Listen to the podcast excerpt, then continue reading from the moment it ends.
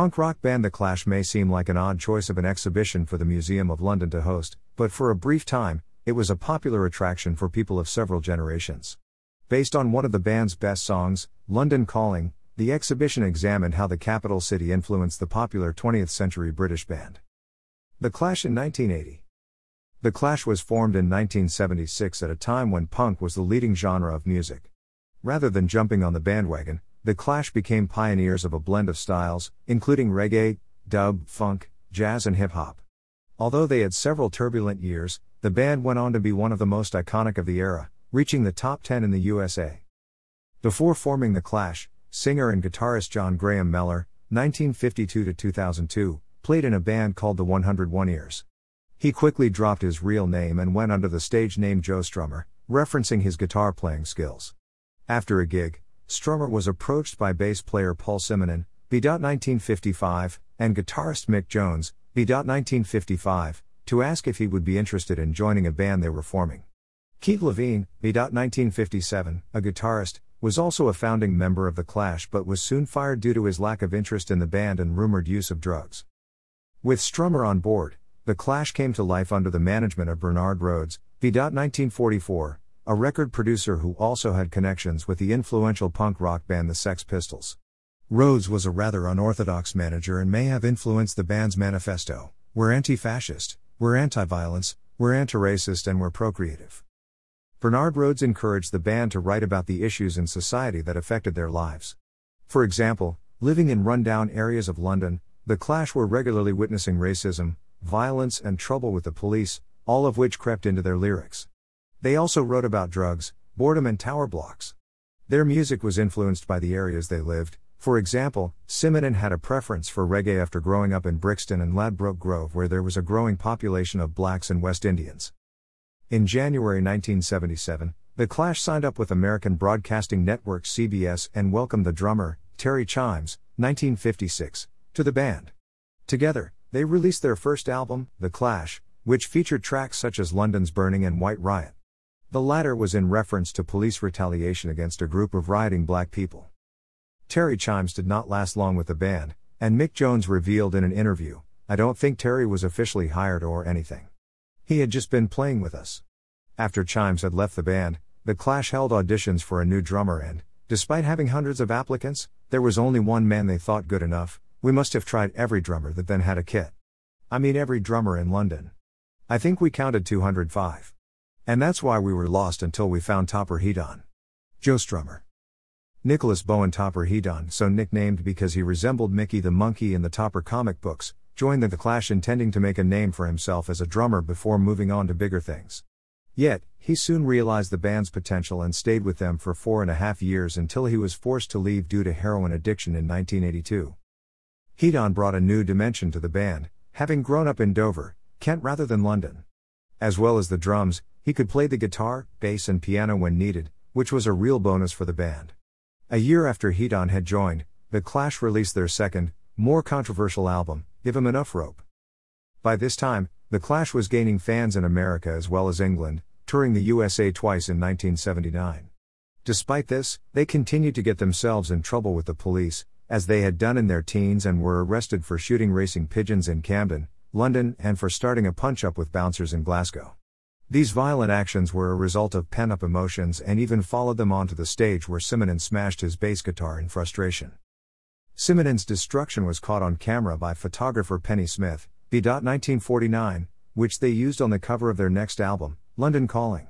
The album, which features a song of the same name, was voted the best album of the 1980s and remains at number 8 in the greatest albums of all time. It was this album and song title that inspired the Museum of London's exhibition. London Calling was released in 1979, 1980 in the USA, and was named after the BBC World Service's radio identification. This is London Calling, used in broadcasts during the Second World War. The song, written by Strummer and Jones, features a politically charged rant that reflected their apocalyptic fears, particularly after the partial meltdown of a nuclear reactor at Three Mile Island, Pennsylvania, which caused panic in the area. The song also reflected concerns about the River Thames flooding. London is drowning, and I live by the river. Flooding had been a problem in London for centuries, but, after the North Sea flood of 1953, which affected the United Kingdom, the Netherlands, and Belgium, people began to fear the River Thames could burst its banks and flood the entirety of central London. In order to prevent such an event, discussions began about various methods, resulting in the construction of the Thames Barrier. When the Clash wrote London Calling, the barrier had already been under construction for five years but would not be completed until 1984. The Clash also alluded to their run ins with the police, we ain't got no swing, except for the ring of that truncheon thing. Having attended many riots in London, members of the band were very familiar with the Metropolitan Police's truncheons, which were standard equipment at the time. A truncheon or baton is a compliance tool and defensive weapon used by the police until the 1990s. The first policeman's club was recorded in 1856, and if it had the royal crest painted on it, it also acted as a warrant card. The Clash's experience with these truncheons would have been negative, making the police appear to be attacking people rather than trying to bring situations to order. Despite being a popular record, London Calling was criticized due to its allusion to recreational drugs. We ain't got no high, except for that one with the yellowy eyes. It is likely all the band members had some experience with drugs or addiction as it turned out in Headon's case. The song also expressed their financial worries. The Clash had never intended to make money with their music, but sales had done well at the beginning. A few years on, their income had dwindled and they were facing high debts. Now don't look to us, phony Beatlemania has bitten the dust. Beatlemania refers to the fan frenzy surrounding the Beatles during the 1960s. The Clash had a similar but briefer experience that ended in 1977. In emphasis of all these worries and potential apocalyptic dangers, the song fades out to a beat that spells SOS in Morse code. Despite the pessimistic nature of the lyrics, London Calling went to number 11 in the UK charts and has been hailed by critics as their best song. In recent years, the track has been used by Arsenal Football Club as an opening anthem at home games. Regardless of their success with London Calling, trouble continued to find the clash, beginning with Strummer's arrest in Hamburg, Germany after hitting a member of the audience over the head with his guitar. The incident occurred after a group of people disrupted the concert because they were disappointed in the music choices. The Clash was moving away from the punk rock genre and experimenting with other styles of music, which they released in 1980 on their fourth album, Sandinista. Sandinista was named after the socialist political party Sandinista National Liberation Front, which had just seized power in Nicaragua, thus ending the dictatorial Somoza dynasty. The Clash, who identified with left wing ideological sentiments, were in favor of these left wing rebels. Many of the tracks on the album referred to political issues around the world, for instance, Washington Bullets, which mentions the Cuban Revolution, the Bay of Pigs invasion, the Dalai Lama, and the death of communist Victor Jara, 1932 73. The Clash continue to be daring in their style of music, which increased their popularity, particularly in the USA. Between May and June 1981, the band performed 17 times at Bond's Casino in New York's Times Square, where they became aware of post Vietnam War opinions, which became the basis of their next album, Combat Rock. Combat Rock reached number 2 in the UK album charts and number 7 in the United States. One track, Straight to Hell, referenced the children fathered by American soldiers to Vietnamese mothers and then abandoned. Should I Stay or Should I Go and Rock the Casbah were two of the more popular tunes on the album. The latter was written by Topper Headon, who, unfortunately, had to leave the band due to his health damaging addiction before the track reached the top 10 in the USA. The band continued for a while without Headon, but the following year, 1983, Mick Jones decided to leave the band. The Clash had already been working on their sixth album, Cut the Crap, but by the time it was released, the group had broken up. Black Bonneville, Paul Simonon, 2014. The breakup was not the end of the band members' music career, and each musician went on to make new achievements. Mick Jones formed a new band called Big Audio Dynamite and was joined by Strummer who helped write the band's second album. Paul Simonon, on the other hand, kept his hand in the music business but also decided to become an oil painter. Topper Headon's drumsticks. Topper Headon played the drums for a variety of bands after he left The Clash, but his heroin addiction was rapidly eating up all his money. He briefly worked as a minicab driver to finance his addiction but ended up busking in desperation on bongo drums on the London Underground. In the late 1980s, Headon was diagnosed with hepatitis C as a result of his alcohol and drug intake, leading to severe liver problems. Fortunately, he responded to treatment and has been the spokesman for the Hepatitis C Trust since 2007. Unfortunately, this was not his only disease to battle. In 2003, Headon was diagnosed with hyperkyphosis, a curvature of the back.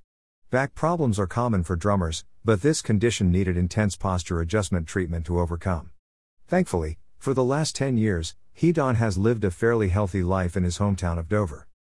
Sadly, Joe Strummer unexpectedly passed away in December 2002 from a congenital heart defect. Although he had become involved with other bands since The Clash's breakup, it was his time with The Clash that fans remember. A month after his death, The Clash was inducted into the Rock and Roll Hall of Fame, and Strummer was given a special tribute at the Grammy Awards in February 2003. Elvis Costello, B.1954, Bruce Springsteen, B.1949, Steven Van Zandt, B.1950, Dave Grohl, B. 1969, Pete Thomas, B. 1954, and Tony Kanal, B. 1970, paid their respects to the late musician at the presentation ceremony by singing London Calling. Also in his honor, his friends and family set up the Joe Strummer Foundation, which gives opportunities and support to musicians and music projects around the world. As the exhibition at the Museum of London proved, The Clash continues to be loved by many fans. Visitors were keen to see the drumsticks and guitars used by the band, particularly the one Strummer smashed on stage.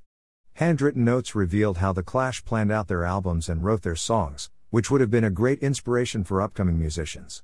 The Clash has influenced many people over the years, including the White Stripes, 1997 to 2011, and the Arctic Monkeys, 2002 present.